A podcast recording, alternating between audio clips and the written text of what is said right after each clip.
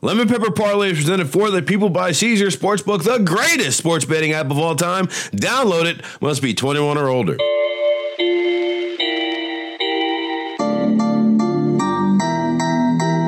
That's right. It's another edition of the Lemon Pepper Parlay podcast, the football edition. Mark Gunnels, my co-host here, just a kid from Kansas City. And I'll be honest, maybe the best product that we've seen out of Kansas City this year. It's been a rough one for the Chiefs over the last couple days. Uh, that was an ugly performance on uh, what was that Sunday night football just recently, but uh, not quite as ugly as your performance in Week 13 against the spread. Mark, Oof. how you doing today, pal? that was a nasty intro. hilarious, dude. Like, you has one great week, and I have one bad week all year. Now it's like that's crazy. this isn't my one great week. I had a good week last week too. No, I'm talking about like the combination of me having a bad week and you having a good week at the same time. That is true. This is this is your first clunker. Yeah. I've just been going two games under 500 every week since week 10. But like I said, like I said, as the leaves started to change everywhere but here, because we're in Los Angeles and there are no leaves, it's just palm trees. As the leaves started to change, is when I turn up. Like Bill Belichick says, the season starts in November, right around Thanksgiving, and that's when I hit my stride. Eight and three and one against the spread. And let me just talk about that one for a moment before we get into the vibe check, because how in the hell do the New England Patriots not find a way to score a single point to cover a six point line? That's ridiculous that the Chargers it, closed at five and a half. We played it at six, but it's absurd that the Chargers were able to kick two field goals and cover five and a half. That's that. It's not quite a bad beat, but it ain't a good win either. You can't feel good about it if you had the Chargers. That's ridiculous. Yeah, that, that was sad. I know you saw that that drop by Quentin Johnston that would have had him in field goal range. They, My boy be trying to catch it with his elbows, bro. if he catches that, they they win nine nothing, and you would have got a clear uh, cover there, not the, the, the push that, we, that you got. So I mean, I got that as well. So it's definitely unfortunate. That was I ain't taking the Patriots. I was like, it's the Chargers. Who are the Chargers to lay six anywhere? And turns out they only needed was two field goals to get it done. Oh, well, ridiculous. Yeah. yeah. How about that? You know, the Patriots have given up less than I think less than 10 points in each game in the last three weeks. 0 and 3. It's incredible. Yeah. That's, inc- that's incredible. Yeah. like in the NFL. Who has, a, who has, a, worse offense, the Patriots or the Jets? I, Patriots. I think the Patriots. Okay. The Patriots don't have anybody on the offensive roster like Garrett Wilson, nor Breece Hall. Okay. I mean, yeah, sure. I, I asked that though, but because I, I, looked up the numbers the other day just for, out of curiosity. Would you would I interest you in telling you that the Patriots have five more total touchdowns than the Jets all year, more passing yards and more rushing yards than the Jets? That doesn't surprise me. That doesn't surprise me at all. Yeah. But like if you had to ask me which which which group of which team would I rather do battle with? I'd rather probably be a Jet my, like honest, but the quarterbacks are just so bad across the board. Yeah. Like people talk about bad like quarterbacks are down. Like some of them are just terrible. That's what the problem is. like they're just terrible. Some of them but, wonder how did they even make it to the NFL? Like how does Tim Boyle? How do you make it to the NFL? Look at his college resume. I didn't understand how he like became an NFL quarterback. You had friends in high places, and that friend's name was Aaron Rodgers. Okay, that's how it happened. Oh, okay, okay. Yeah. Pays to know people, I suppose. Yeah. Tim Boyle was never supposed to be in that position. And I guess that that that is the reason why you text me every week about the Alabama quarterback. what about him? He's good. I like him. I think he's good. The rest of the country hates him for some reason. You still push back on me for what I said like eight weeks ago. Is he an SEC quarterback? All he did was win the SEC. That's it. Yeah. And now, as a result, real quick, just real briefly, like go how for it. about the how the playoffs shook out with Florida State being left out. What's your take on that? A, it's crazy to think that you can go 13 and 0 in a Power 5 conference and not make the playoff. B, Florida State could have played their way in. I should say 1 and 2, not A and B. Like they're not alternating facts. These are all just these are my these are my thoughts. Florida State could have played their way in, had their uh had their uh quarter had their off. They could have if they had beaten Louisville sixty to fifteen or something like that, like hung like forty points offensively, they'd be in the playoff. They could have played their way in, and they didn't.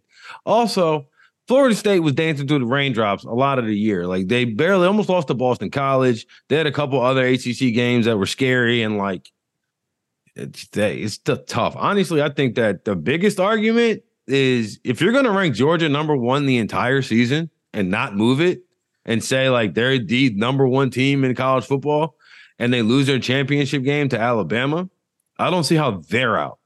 like they're the number one team. They dropped all the way out to four. Uh, I, so, but I was in a scenario. I was thinking we are going to see two SEC teams in as opposed to none. I mean, as opposed to one, rather, I should say. But me and Eddie were talking about this. Alabama is not necessarily the the powerhouse that they have been in years past. Georgia, I mean, obviously they lost to Alabama. So, but I wasn't big on Georgia all year. You know what I'm saying? But if you're going to keep them at number one, then something has to happen. And so I think really the reality is we should have seen more shuffling out at the top of the rankings prior to conference championship Saturday. And if we had, we would have seen things be a little different, I think. You know, I, I think people would have, and or this outcome would have been a lot more palatable than it would have been otherwise. Nobody's crying like that, you know, that some other, you know, there's other schools that could lay claim to have uh, like Florida State or Georgia, but like nobody's really crying for them except for Florida State fans and then Michigan fans who wanted to play Florida State in the first round as opposed to playing the greatest college football coach of all time. Your boys look scared when they announced that you were going to have to play Alabama, man. That video. We got to stop this. We got to stop with this. We have to stop with this. Ann Arbor. We have to stop with this, this, oh, this terrible trash narrative. Oh, if you were expecting, like a lot of people were expecting, is not like I know it's revisionist history now, but prior to 9 a.m. Pacific time on Saturday or Sunday, rather, when those rankings came out, there was a cavalcade of people who were clamoring that Florida State deserve to be in the playoff. Florida State should have been in the playoff. Florida State's a fourth state, need to be the fourth seed, need to be the fourth seed. If you're sitting there watching this TV show and you expect to see Florida State pop up, and instead you see Alabama, yeah, you will probably be like, hmm, interesting. But there's a month to go between now and then, talking about, well, they're scared of this and that. Like, I don't believe that, honestly, if you've paid attention to Michigan all this year, I don't think that they're scared of anything, quite honestly. After all the quote unquote adversity, some of it made up, some of it actual that that Michigan has gone through this season, like I I say this, if they're if they're act if they're actually scared, I'd be surprised. That doesn't fit the narrative of this team, like across the board. Is there's some big bullies. Like they this is a team that ran the ball 30 times in a row on the number one run defense in the nation. Like that's the I just have trouble stomaching that they're like, oh my god, now we got to play Alabama. It's over with. That that they leave that for people like me. We're just having fun, Martin. You don't got to get in your panties in a bunch. Just a fun, joking thing to talk about. Nobody really thinks Michigan is scared. Okay, if you guys don't know, Martin is a Michigan alum, by the way. And I, yes, they do. the amount of tweets. You think, people really actually truly in their heart of hearts believe Michigan is scared of Alabama? I 100% do. Eddie is more tapped in in college football than I am. Eddie, do you I feel like that is the prevailing sentiment is like Michigan is is scared to play Alabama.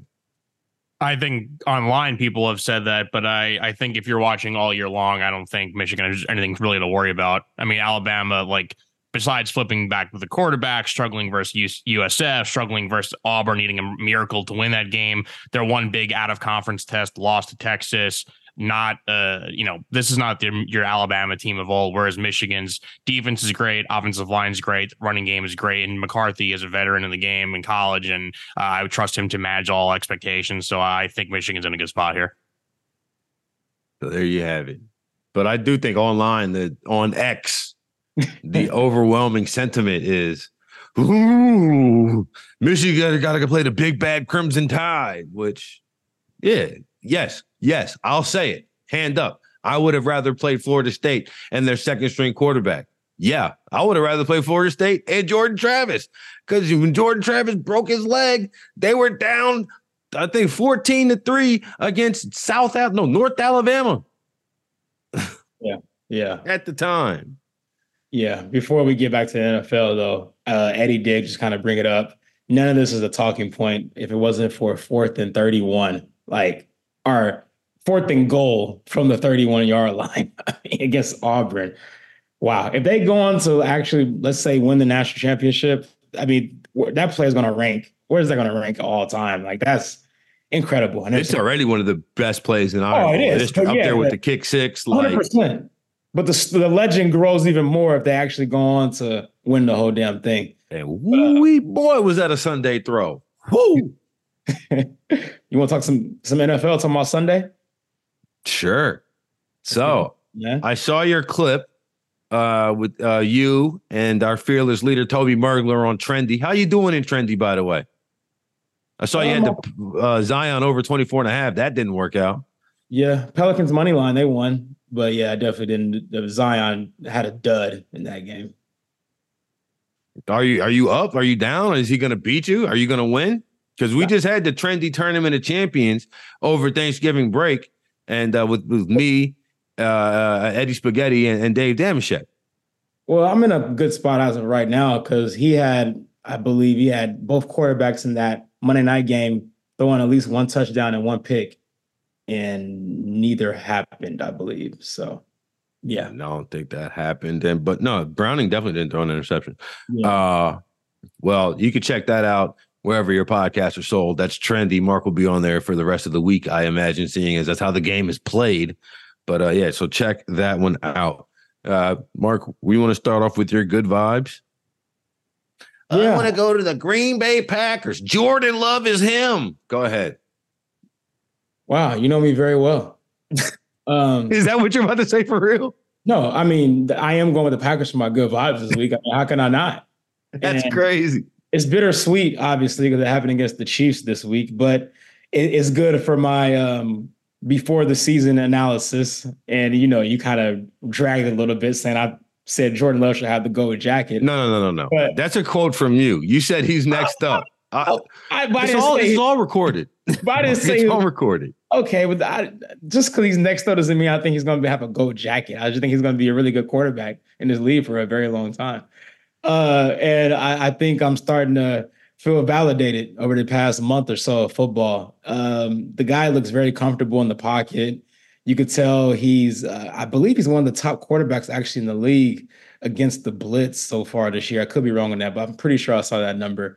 Um, he's really efficient. The guy, even on the run too. I mean, he doesn't really seem rattled. You know, I hate to say it, but he does kind of look like Rodgers sometimes. Like when he, like his mannerisms on the field, his body, his stature, this is, this is, this, the way he throws the football. Like it does. He does kind of look like him at times. I'm not saying he's Aaron Rodgers, but like the style of play does kind of look similar at times. So, I mean, maybe you sitting behind him for I don't know ten years, you, you learn a thing. It's you know, maybe. So, I mean, how can you not say that they have good vibes, man? This is a team that was left for dead about a month ago. I think we had them for our bad vibes a couple of times. I think me and you both did. Sure. So for the fact they went from that to where they are now, you look at the remaining schedule, they don't play a team with a winning record uh, the, the rest of the way. So I think it's pretty safe to say this team would probably be a, a wild card team in the NFC my good vibes i'm gonna go to like a sneaky coach of the year honestly if things play out the way that they could. You're doing sean mcvay i know it. Oh no.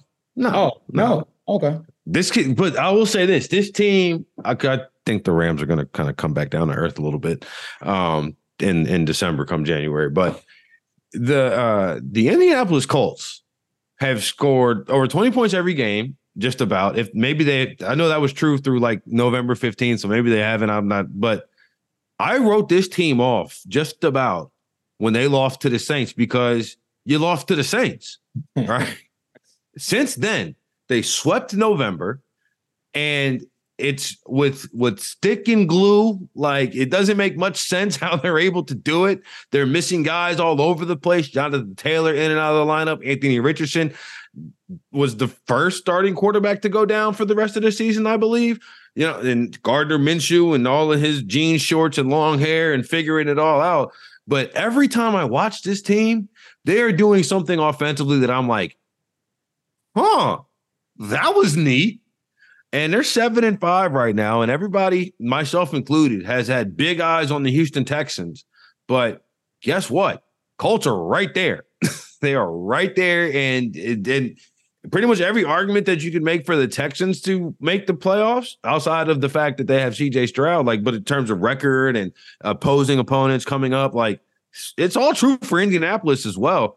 And getting that win over Tennessee pretty much cemented that this team is going to be one that if they can continue to win, you know, t- you know, a few more games, they're right there sniffing the playoffs. And I would, after all the injuries, you lose your starting quarterback week three. Like, I'm not thinking that's the case. And yeah. a rookie head coach. Yeah, for sure. And you mentioned Houston; they actually play each other week 18. I have a feeling that game is going to have some high playoff implications there. And depending on what Trevor Lawrence and how that works out, maybe could be for the division at this point. About to say that game might be for the South, which is yeah. I huh like I like I, I thought the I thought the Texans, you know, by about late September, early October, I was like, okay, this is different. This is a way different team now with CJ at the helm. The Colts, I was I I had a blind eye. I did not see it coming. Yeah, I totally, totally agree. Uh, for bad vibes, I think this is a first for me. I'm going for bad vibes for a team that actually won, and that's the Atlanta Falcons. I mean, uh, outside of that game in New England, this was right there, just maybe a little bit better, if you want to use the word better. I don't. It seems kind of nasty saying that word for uh, this game. But uh, the Falcons beat the Jets 13 to 8. Um, just the continuation of the frustration for me is I like this roster. I really like this roster. I think they're going to win the South, but this is not how I thought they were going to win the South. But maybe I should have because Desmond Ridder is still the quarterback. But maybe I was being naive and thinking, you know, year two, he has some weapons around him. You got Bijan in there. You have a good defense. You know, maybe we see some improvement. And I, am just not seeing it at all. It, it's really frustrating when you see a roster and you know it's clearly being held back by the quarterback. And yeah, they're going to win the South by default, but it's just frustrating because I don't know where they go from here. You know, you're going to win eight, nine games I mean, are you going to trade up to get a quarterback, or what are you going to do? Like, I just don't know because Ridder's not the future. Uh, my bad vibe. No, Ridder's not the future. He's probably not even the present. But my bad vibes are going to the Pittsburgh Steelers. Every year, they lose a home game to a team that's absolutely terrible that they absolutely should not lose to. And this was the one. 14 to 10 two weather delays and one of the ugliest games you can see. You lose your starting quarterback kenny pickett and you know realistically the afc north wide open due to some of the injuries that we had seen and and you know Pittsburgh's terrible offense you know, I know Jake Browning looked good yesterday, but you know, we'll see how we'll see how that goes. I saw him earlier this year; he looked terrible. I'm not doing the Josh Dobbs thing again. Like I, you know, these backup quarterbacks were backups, and Dave Dameshek be damned. I don't believe. The difference is though he does have the best receiving corps in the league, though. Yeah, that's that is one of the things uh, I I wrote it in my newsletter. The last one I wrote, I was like, you would like to see Cincinnati score more than ten points with the offensive talent that they have around them. So, yeah, so I did that's what part of the reason why I picked the Bengals to cover on Monday night was thinking that, you know, Ja'Marr Chase is him. He's always like open. He, he's always open. And he uh, we were talking about this earlier in the in the in the season. He to me has like what dominating running backs used to have. That's the quality of this. You give the ball to him, he will get four yards. You know what I'm saying? Like he will fall forward. He makes the defense has to feel him and account for him on a standard and a regular basis. And it just opens up so much for everybody else that, eh, you know, and I'm not just trying to take away credit from everybody, but yeah, like I'm in on Ja'Marr Chase as that type of difference maker on an offense. And you know what? You saw it yesterday. you saw it yesterday as he went nuts. Yeah, 100%. 100%. Uh, for my bad vibes, well, ugly vibes, actually. I, I mean, I may be stealing your thunder here, but how can I not say the Saints? I feel like we've been down this one again. I just uh, did a whole diatribe on the extra points. You could also find that wherever your podcasts are sold. Extra points with Dameshek, Dameshek and uh, the ultra funny Sarah Tiana, in which I was, uh, yeah, I agree. Go ahead. I agree. yeah. So, I mean, I don't know if you're going to use a different team just to say, just to be different because it's so easy to go through the Saints for you. But, um, I mean, you know where we got to begin here with the whole Derek Carr situation. And nobody knows it better than you. Like we say every single week I have to concede. You were 100% right all summer uh, that you hated this move. It, it, was a quote unquote win now move, right? And they're not winning. and, and now Derek Carr is injured. And second time this year. Yeah, and you're stuck with that contract for the next what three years? Is that what it is? Uh, it's a three year deal, so the next two years, because mercifully, this one's almost over. Yeah, yeah. So yeah, I, I just don't see how they get better moving forward. And it's and this is always the team that's you know a hundred million over the cap and like you always wonder like how do they always get under like it happens like every single year with the Saints it's actually incredible but you know, it, they're in a bad situation. Man. The it's reason why they're able to get under it all the time is because they end up adding these extra void years onto contracts. Like if you look at the Saints defense, almost every player has a void year in his contract. But the only problem is, is when you void those years, like if you let's say they want to cut like Cam Jordan, for example, it's going to cost them like triple what it would you just pay him because of all the void years in the cap. And I don't know exactly the number, but I do know that's why Derek Carr's cap hit is $63 million. $63 million. Goodness gracious. Wow. Are you going somewhere else for your ugly or are you staying there? My ugly vibes. I'm going to two teams, the Chargers and the Patriots, because both of them should be ashamed. both of them should be embarrassed. That was one of the most disgusting displays of football you'll ever see in your life. The fact that the, the Patriots charged people to sit in the stands and watch that game in the cold in the, in, in the Northeast, I can't even imagine what the temperature was out there. I got a hoodie on in LA. No, that, and it's a good thing that Brandon Staley was able to coach against this Patriots offense because it made him look good for the first time in a long time. Made him look good. But I mean, six points against this Patriots team that is just like historically bad offensively. You had so many cracks at it. And you know, this is also part of the reason a lot of people are tagging Belichick to the Chargers, Belichick to the Chargers. I don't know, man. Like this Chargers team, we talk, everybody says how talented they are. We had that discussion a few weeks ago. It was like, are they that talented or do we just know their names? You know what I'm saying? Like, how many different, like, you know, Keenan Allen can start anywhere, but after that, I think it's a short list, you know. So I'm going with both the Chargers and the Patriots, two teams that I thought would have been better. I mean, obviously, I didn't think the Patriots would be the worst team in football! Exclamation point. And uh, the Chargers were expected to some people as as as soon as week nine, we're talking about the Chargers are going to go on a run. Yeah. Yeah. I mean, very, very embarrassing. Um, I'm glad they won just because I'm selfish as a Chiefs fan. I want them like somehow make the playoffs and like keep Staley around. Yeah, I know it's not going to happen, but yeah, man, six to nothing, bro. And the sh- bad part about it is since we're out here in LA, that's like one of the games that was televised out here, so you're forced to watch that game. I'm like, oh, this, this is so brutal. This is so brutal. Uh, obviously, I had other devices going on, so I wasn't just focused on that game. But it was even disgusting that that was even part of my my viewing my viewership this past weekend. Do you do you know? I actually I know you do know. I know you know this, but the rest of the world may not. The joy and leap of celebration that I took off of my couch watching Sunday Night Football when Jonathan Owens hit Patrick Mahomes going out of bounds. And then the extreme outrage when they threw that flag. I was they my neighbors would have called the police if I didn't live in Hollywood and there wasn't something screaming every every half an hour. I promise you. I was screaming bloody murder at the television. And I tweeted it at the time. This flag is anti-football.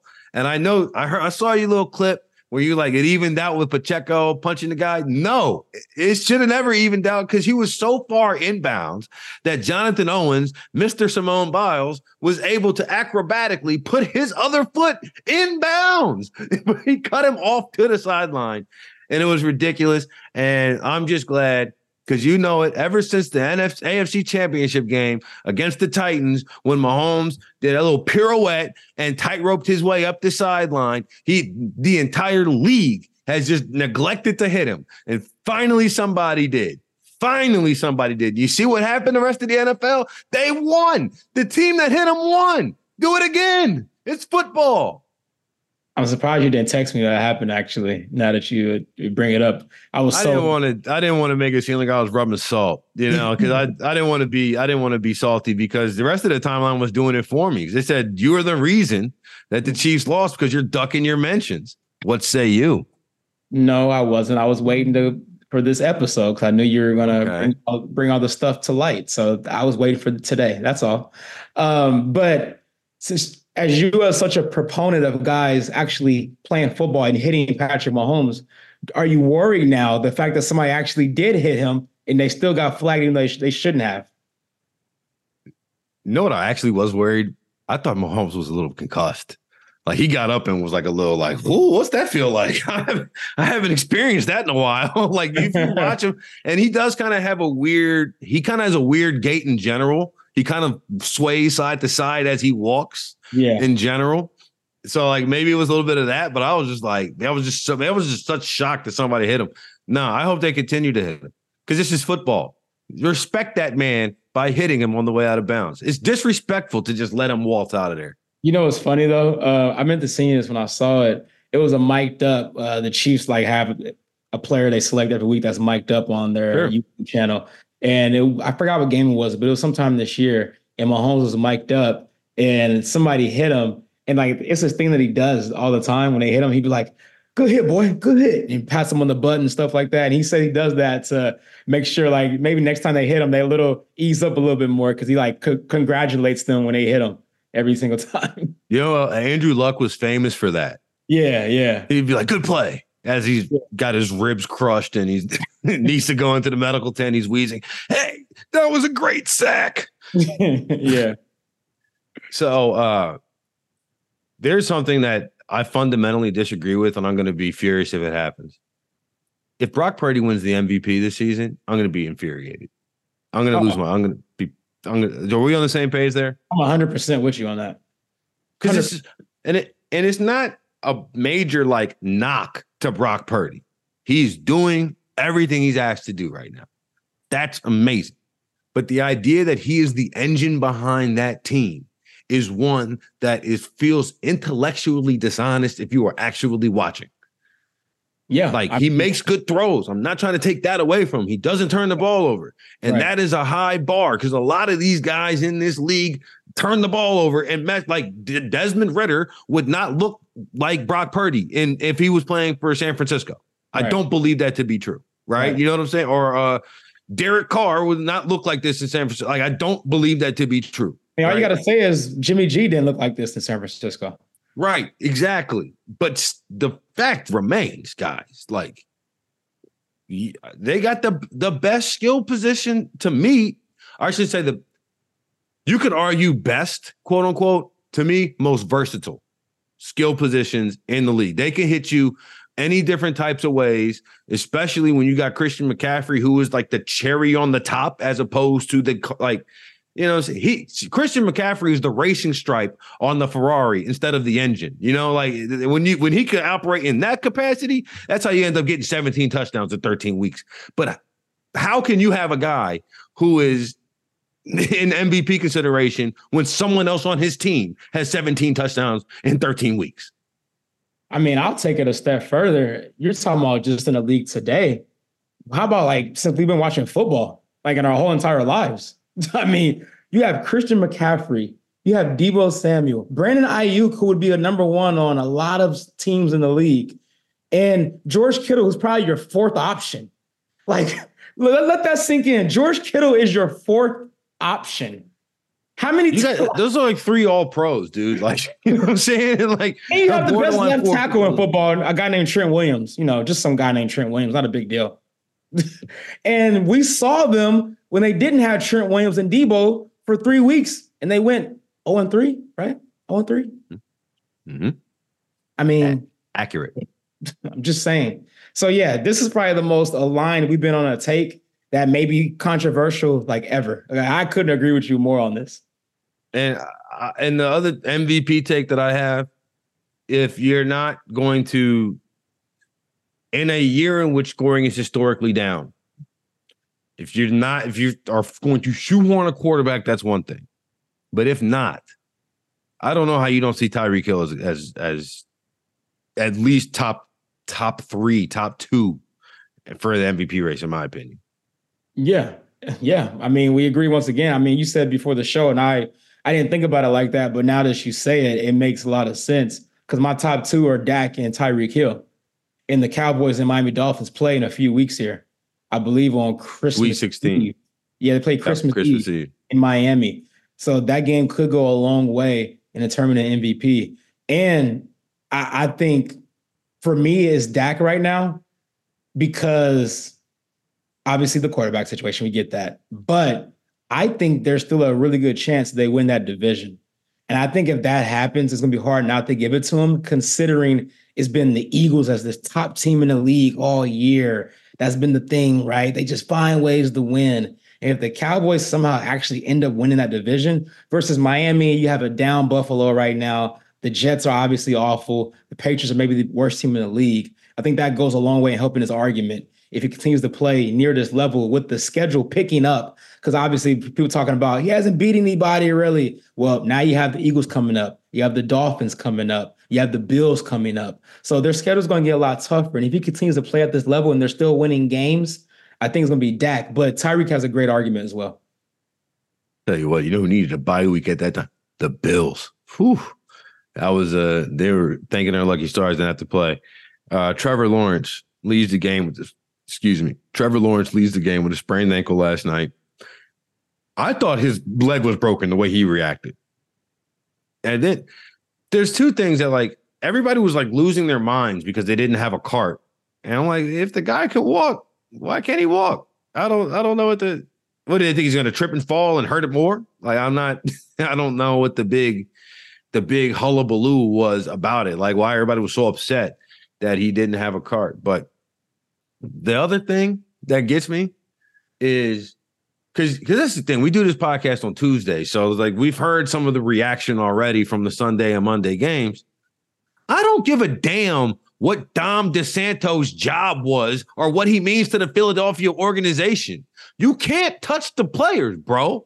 Like you just can't do it. Like what are you doing on the sideline so close that an opposing team's player can somehow reach out and poke you in the nose? Like that's your fault. I'm okay. Like if, if you, you, we've been on sidelines, if not for NFL games, for other games. The number one rule is avoid the players. There are people whose job it is to break it up. Who, uh, if I'm Dre Greenlaw, I'm like, who is this guy? And I'm, I'm like, I saw everybody on Twitter talking about, oh, that's big dumb, that's big dumb, ha ha ha ha. ha. That's not cool. like, like what? He's a he's a legend in Philadelphia, apparently. I mean, I just don't understand. Like, I don't understand why everybody's okay with. Okay, everybody's okay with this, right? Or I shouldn't say everybody's okay with this, but there's a, a, a contingency of people who are like, "Oh, Dom DiSandro is in the right somehow." But when Davante Adams pushes a cameraman out the way on the way out, out of Kansas City, they charge him with assault. Like, what are we talking? Like, like, you can't touch the players, bro. It's like going to the, a concert and walking on the stage.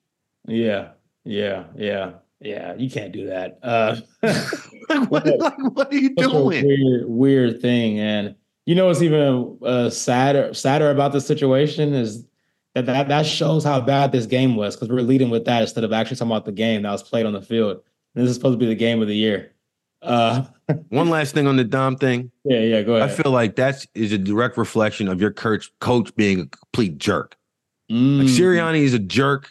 And we see him, and I'm using the word jerk because I know that there's kids that listen to this podcast, right? He's all tight. I mean, he is the most pretentious, like, like who are you, fanboy? Like walking off of Kansas City the way he walked off. Like he's the one. You know what it is? He's the worst winner I, I've seen.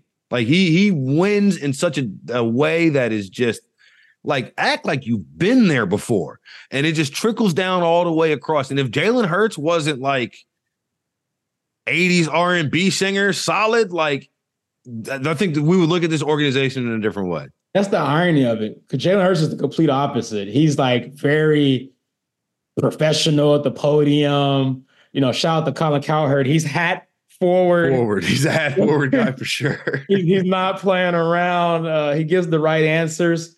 You know who would be the perfect quarterback? Well, I use perfect in a loosely mm-hmm. way here. Imagine if Baker Mayfield was a quarterback for exactly, Ex- exactly, exactly. Like Nick Sirianni would definitely go out there and headbutt his players with yeah. no helmet on. Like what? Oh, that would be a match made in heaven. it, it'd be a match made for TV, that's for sure. But yes, the uh the 49ers uh laid the wood to the Eagles, who I've really have felt like have been dancing through the raindrops the last few weeks. I predicted the Bills that were going to beat them, and they probably should have. And you know what else, Mark? Spoiler alert to the next segment. I think the Cowboys beat them too. Yeah, I, am not gonna give away my spoiler yet, but I mean, yeah, yeah, yeah. They're like I mentioned, they're in danger of potentially losing that division. Now, fortunately for them, though, out after that game, look at their schedule. They're probably gonna win out. I mean, they played the Giants twice. I think the Cardinals and then the command. No, is it the Commanders again? I think it's it's somebody weak, but like but I'll say this: go look at the Sirianni history against the Commanders. It's that interesting. I'll say that. That is, that is true. That is true. That is true. That was a team that broke their undefeated streak last year. That is fair. That is fair. Um, but yeah, I, they were due for a game like this. Now that I think it was going to be forty-two to nineteen. Hell no, definitely not. But I mean, they've been playing with fire, man. And you play a team like the Niners that executes at a high level they don't give you opportunities to stay in games when you're meddling and playing around and not playing your best. And you look up and you're down by 14 points. And I think it all started with the tone early. You had a chance, but then you settled for two field goals. If you at least turn one of those into a touchdown, 10 nothing, that game is completely different. There's no way in my mind you get blown out, get boat raced if you at least score one touchdown in the first quarter you left the door open and they they they ran through it. Uh, is there anything else before we close the door on uh, week 13 of the NFL slate that you'd like to touch on? One more game. I feel like we got to touch on the Houston and Denver game. Oh, yeah. Oh, yeah. Mm. I went eight and three, and one of the three was Russell Wilson throwing three red zone interceptions. Golly. it made me so mad. Yeah, yeah, yeah. That was a that was an interesting game. Um, CJ Stroud didn't play well. He did not. He I, he has been uh, a rookie the last two weeks. Yeah, like, he played good enough to win both weeks. Obviously, yeah. um, with them losing on a doink field goal, or that would have extended the game, and then obviously uh, they won this one. But he has kind of the the shine has come off a little bit of CJ Stroud, which mean, but I mean, the shine was so bright. If you didn't have glasses, you couldn't see prior. It's not so. It's not a knock on CJ at all. Yeah, for sure. Uh, Derek Stingley went nuts. Yeah, yeah, yeah. He did. That second pick he had, that was super impressive. I didn't think that was actually a, a terrible throw. I mean, Russell Wilson could have led him obviously a little bit more on that. Yeah, it wasn't a bad throw, but it, it, it wasn't a, a, bad throw. That was just a hell of a play defensively. Absolutely, it was it was an incredible play, and that Texans defense, you know, I say they uh they sometimes will give up some points, but they got a lot of guys on that defense that are that are high level. Like Will Anderson's pretty high level, obviously. Derek Stingley, like I just said, I like the safeties uh, Ward with the interception to close it out. Like I, I like this team, yeah. but I definitely th- because the whole strategy for Denver is Russ throw less than 200 yards and run for more than 200 yards and let's not uh, let's not let Russ beat us, and uh he did. Right. But yeah, we can move on into week 14, man. It's a good slate. I'm excited for this one, actually. We finally have some meaningful games.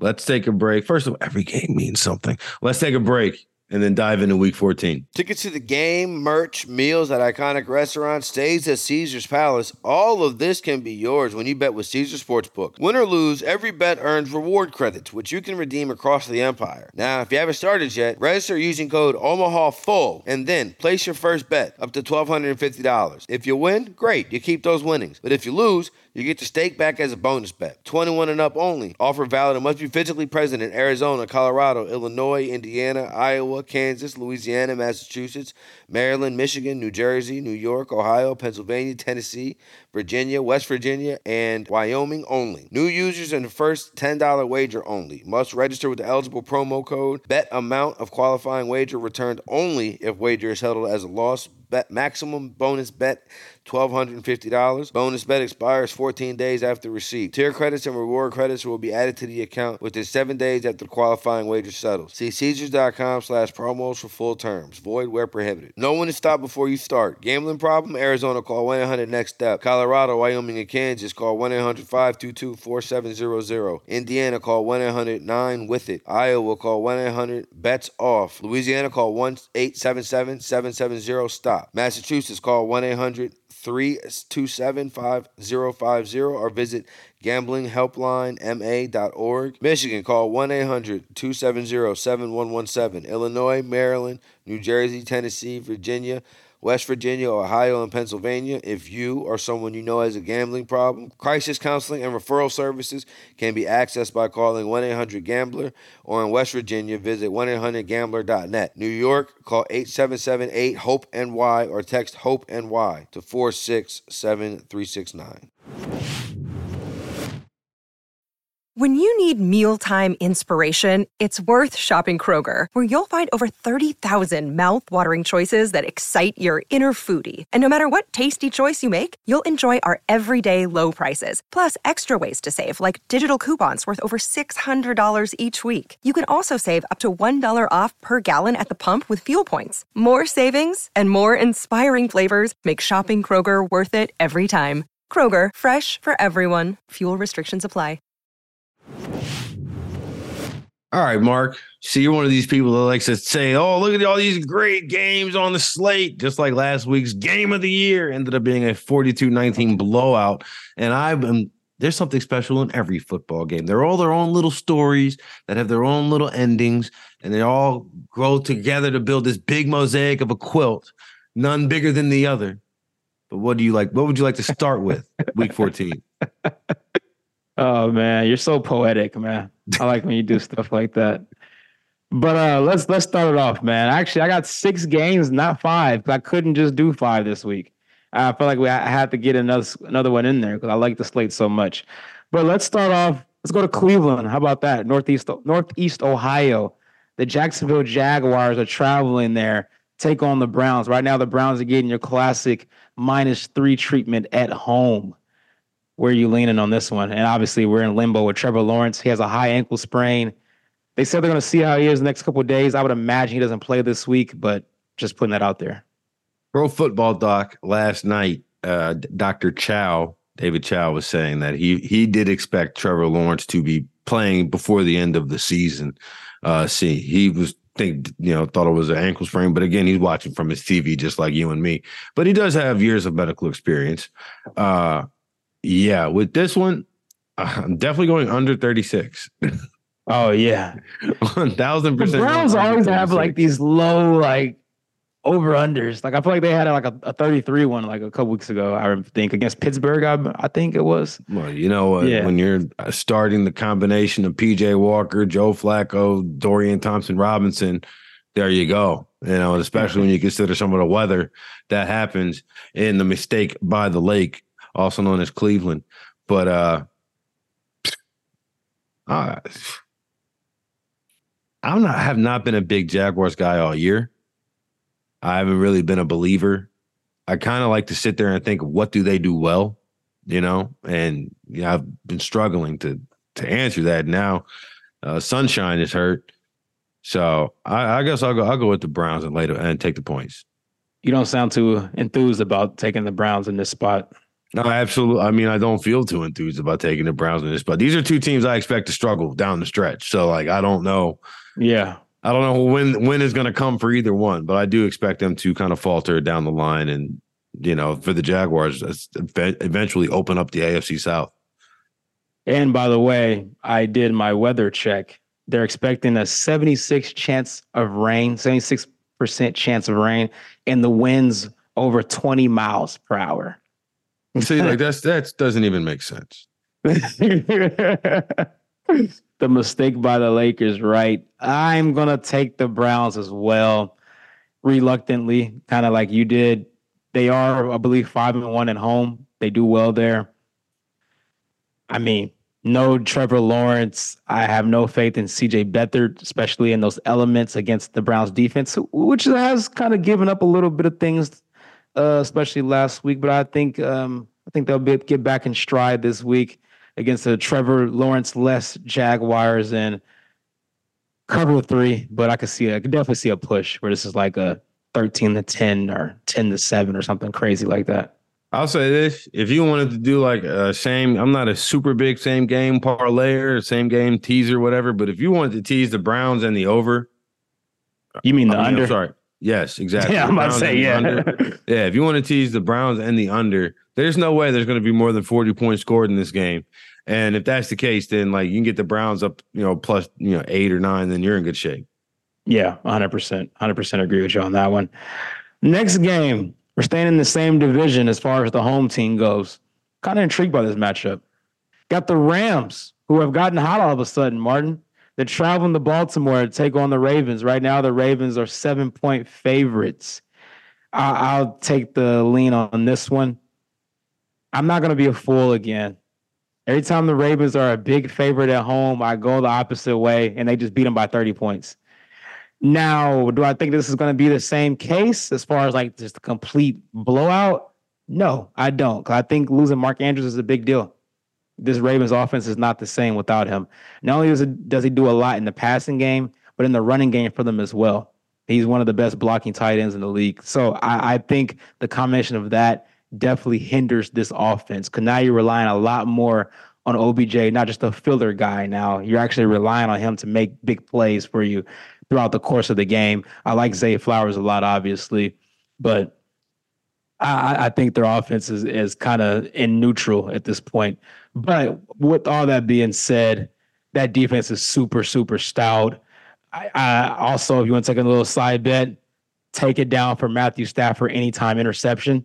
I think this is a, a prime game. They throw a pick in in Baltimore. Sure, there's going to be some elements there as well. So I love that play as well as a side play, but I'm taking the Ravens minus seven. All right, Mark, we've been in this position a few times this year, right? Yeah. Detroit, team top of the NFC at the time. It's really still at the top of the NFC. They go into Baltimore, pounded. Seattle goes into Baltimore, pounded. you know what's going to happen? The Rams are going to go into Baltimore and get pounded. Lamar Jackson, I think, has one loss, if not undefeated, against the NFC. Right, and I don't. I thought it was hocus pocus witchcraft initially, but I think there's some science to it. Like I think there's really some science. Like you rarely see this guy. You're never preparing for him, and like it's not like you can just throw in your scout team quarterback and say, "Hey, go play like Lamar Jackson." You know, like that doesn't. You would need like a running back and a quarterback mixed into one, which is what Lamar Jackson kind of is in the first place. So uh, yeah, I'm going to go ahead. I'll take the Ravens here, and I'm going to take them big. I think they win, and I think they win this one by at least two scores. And it feels like the type of game that the Ravens might cover the the total by themselves. So you're telling me that you can't throw in Carson Wentz or Stetson Bennett as the fake Lamar Jackson this week? You know what? I forget. Is Stetson Bennett still on the, the Rams roster? He's their third string quarterback. Yeah they might actually be able to play a decent Lamar Jackson in practice because he hmm. does have some yeah. wheels, but for, for his 27 year old self, that's Bennett. he's probably a sad uh, puppy this week about his Bulldogs. But um, that's another story for another day. Uh, let's go to another game. The aforementioned Colts, who you were starting to get a little high on. They're traveling. We're staying in the AFC North, man. It's been a theme. They're traveling to Cincinnati, take on the Bengals. This is an interesting game. The Bengals right now are actually one point underdogs at home. The Colts are one point favorites in Cincinnati in Paycor Stadium. The over under is at 40 even. Where do you lean on this one? I think I know where you're going. I, I'm taking. I'm going to go with Indianapolis. Shane Steichen to me has shown through 13 weeks that he is able to game plan around things, and I think that is one of the marks of a really good coach. I mean, even when you look at some of their losses, they hung like they almost hung 40 on the Browns, dude. Like Browns with Myles Garrett and, and uh, Denzel Ward, and at the height of their defense is carrying this team powers. They almost hung 40 on them. And if there hadn't been so many ridiculous calls at the end of that game, I think we would have looked at it in a different way. Uh, so I'm, I'm taking the Colts here. The Bengals have one of the worst defenses in football this year. And this just has proven in and out that they are really, really missing their safeties. And Jessie Bates, who is now in Atlanta, and by my vote, if I had one, would be that he would be one of my all pro safeties. Yeah, not mad at that at all. I, I struggle with this game, uh, it, and the line kind of indicates that, right? Being a one point favorite on the road, it's a tough one for me, but I, I think I'm going to lean Cincinnati, man. I think I'm going to fell in love with Jake man. Browning last night, didn't you? I did, man. I did. I knew it was gonna come. I did. I knew it was, it's a popular opinion, and I'm not. Tara Tiana just had the same one. I was like, I'm not did, there man. yet. But it's not fully about him, though. As we mentioned before, it's about what's around him. And sure, some, something I noticed yesterday, and I would be curious to watch as this moves forward. That was the first time all year that Ja'Marr Chase got single coverage. And like that play, that 70 yard bomb, that was not available when Joe Burrow was the quarterback.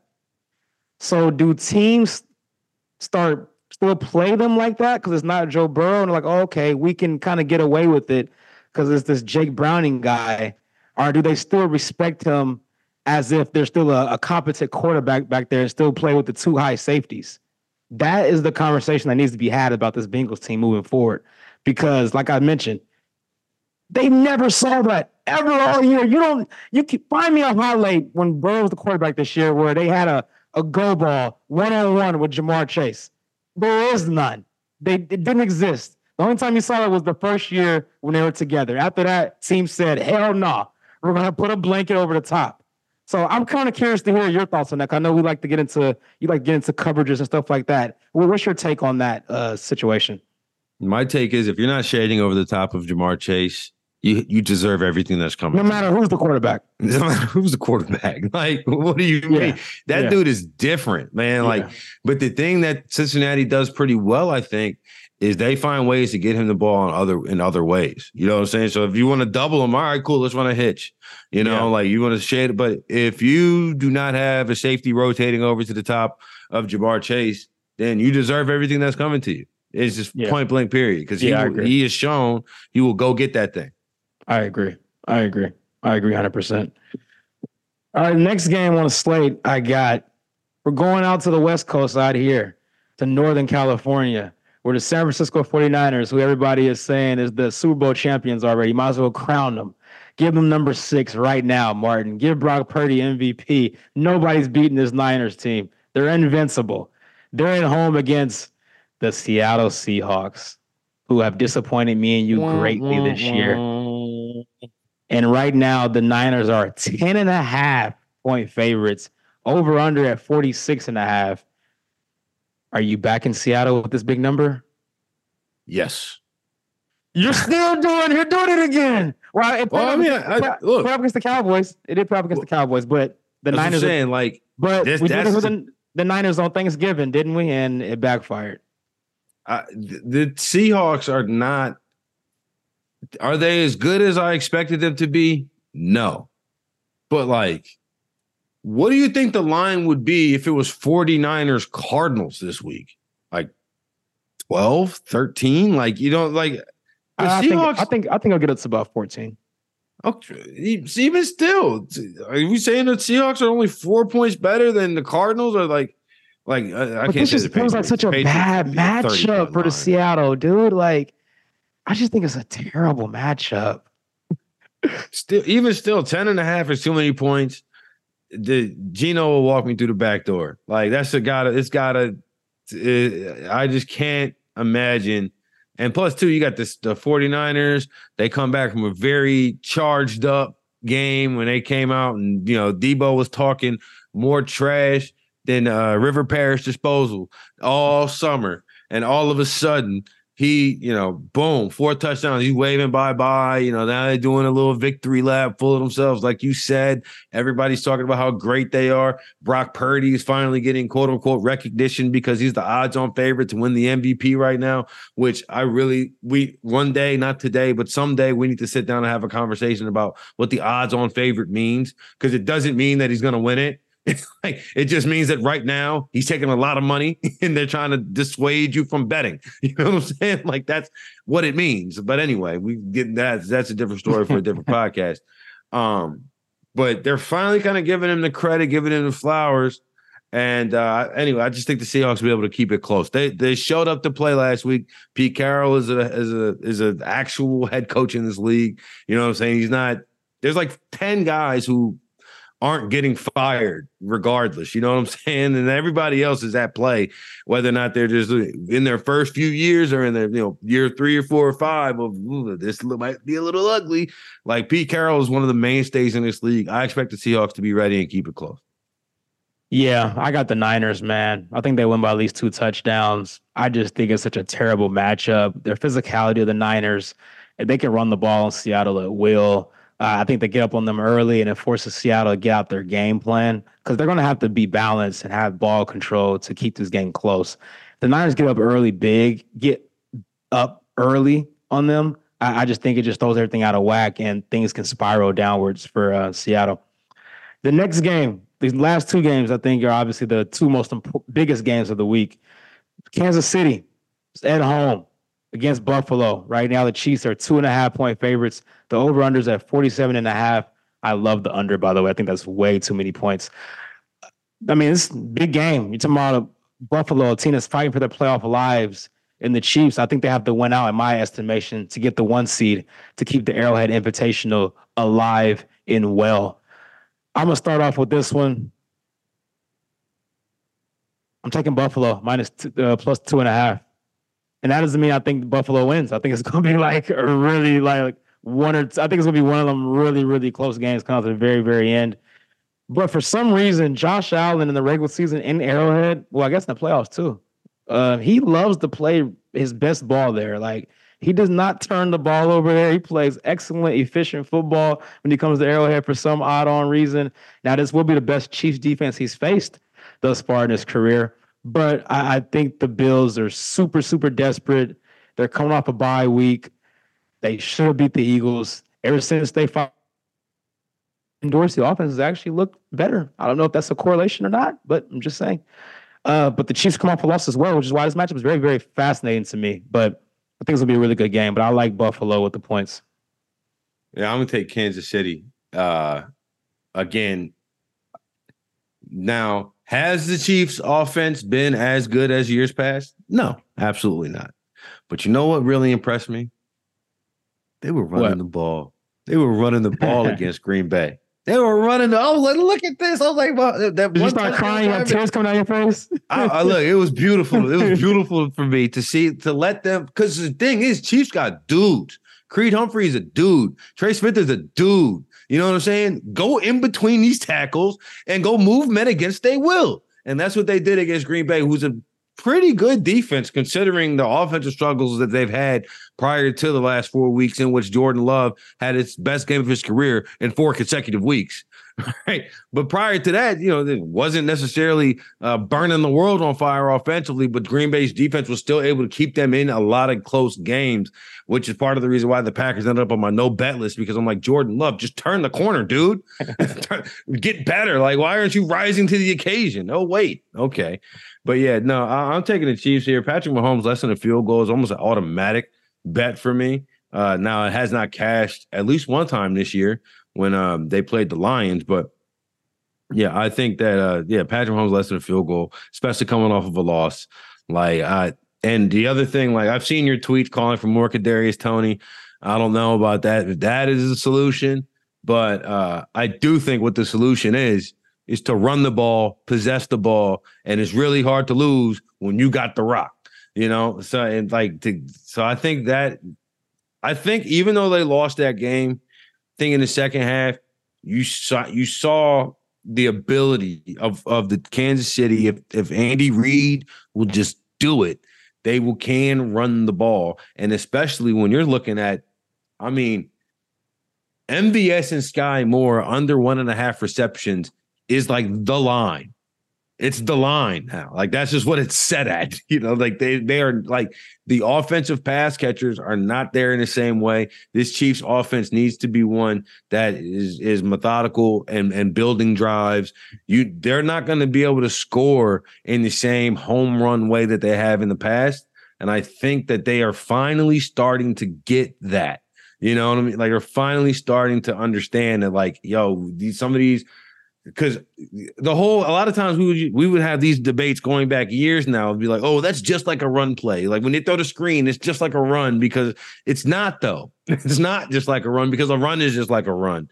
And i think when you see a guy like pacheco and the way he was running and honestly hopefully he's okay because i know he like didn't leave the game due to injury but some of those hits to his legs were just how did you not leave the game due to injury? He wiggled. You saw he wiggled his way out of having an injury. Like yeah. that was crazy. I never seen that before. so, but uh, all in all, I'm still taking the Chiefs. Uh, I'm taking the Chiefs here, mi- minus two and a half. And if it dies, it dies. Like uh, that's that, that. It is a terrible retirement strategy to bet against Patrick Mahomes as a favorite less than a field goal. And the last game of the week we want to talk about, I think everybody know where we're going here. You already kind of teased who you got winning, but I wonder do you have them covering the spread? The Philadelphia Eagles are traveling to Dallas to take on the Cowboys. The Cowboys have a chance to tie for first place here in the NFC East. Right now, the Cowboys are three and a half point favorites. That half is very, very important here. The over under is high, 53, even. Wow, it's a high number. Uh, but it should be a lot of points in this game, though. Where do you lean? I think the Eagles cover and the Cowboys win. Okay. I think this is gonna final score 27 to 24. Okay. Like okay. I think it, it, ends up being like probably like a, a, a solid or uh you know the Chiefs are I mean not the Chiefs, the Cowboys rather driving to score a game-winning touchdown. Like on the Eagles defense that has been suspect in the secondary and linebacker corps all year to the point that they signed Shaq Leonard from Indianapolis, who I mean, you try to find a Shaq Leonard highlight tape of this year. Spoiler alert, it's hard, right? They, they, they, the Eagles have ran in so far Shaq Leonard, Myles Jack. Um, I'm trying to remember Nakobe Dean in and out of the lineup, but he's actually was an Eagle prior. He got drafted by the Eagles. Didn't they sign? Didn't they sign Suh at one point? or was that, that was last year? Last year, but I'm just saying, yeah. just the whole like get the veteran like narrative, like a guy that's probably over the hill. Yeah, I don't have a problem with it. Like, yeah. hey, hey, you know what? Go out and take a shot if you, especially if you got a team you feel like can compete for a Super Bowl. But uh, yeah, I'm going to take the Cowboys here to win and the Eagles to cover, and I think it goes under, but just by a smidge. I actually got the Cowboys covering. I think they win by a touchdown in this game. I think they try to send a message there. This team is really, really good at home. I think the Eagles' uh, ego was a little bruised this past Sunday, and I don't think it gets uh, repaired within a week. So I, I love the Cowboys here in this spot, but that half does look a little tricky. That's why I mentioned it. It does look a little like suspect. I ain't gonna lie to you, Martin. but I'm gonna still ride with the Cowboys with the three and a half. Just, just this just in per Adam Schefter. Head coach Doug Pederson declined to rule out the possibility of his quarterback, Trevor Lawrence, returning to play Sunday against the Browns. So who knows? Maybe I, I tweeted this to uh, Eddie and, and Jen Piacenti for Waiver Wired a little bit later down the day. Uh, they'll record that and release it. But this fantasy football podcast on this illustrious network, I tweeted them. I had Joe Burrow and Trevor Lawrence. How screwed am I? I'll hang up and listen. Maybe I'm not so screwed after all. Who knows? Yeah, we'll see. I don't think he plays this week, though. I think it's all smokescreen. I don't think so either. But I do know one thing I'll be playing, and that's a lemon pepper parlay. Let's take a break and get to that coming up next.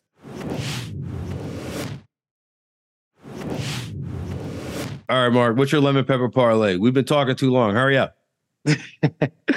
All right, I'm gonna keep it simple here. I got the cow, not the Cowboys, the Cleveland Browns on the money line at home against the Jaguars. Um, I don't think Trevor Lawrence is going to play. I, I, really don't.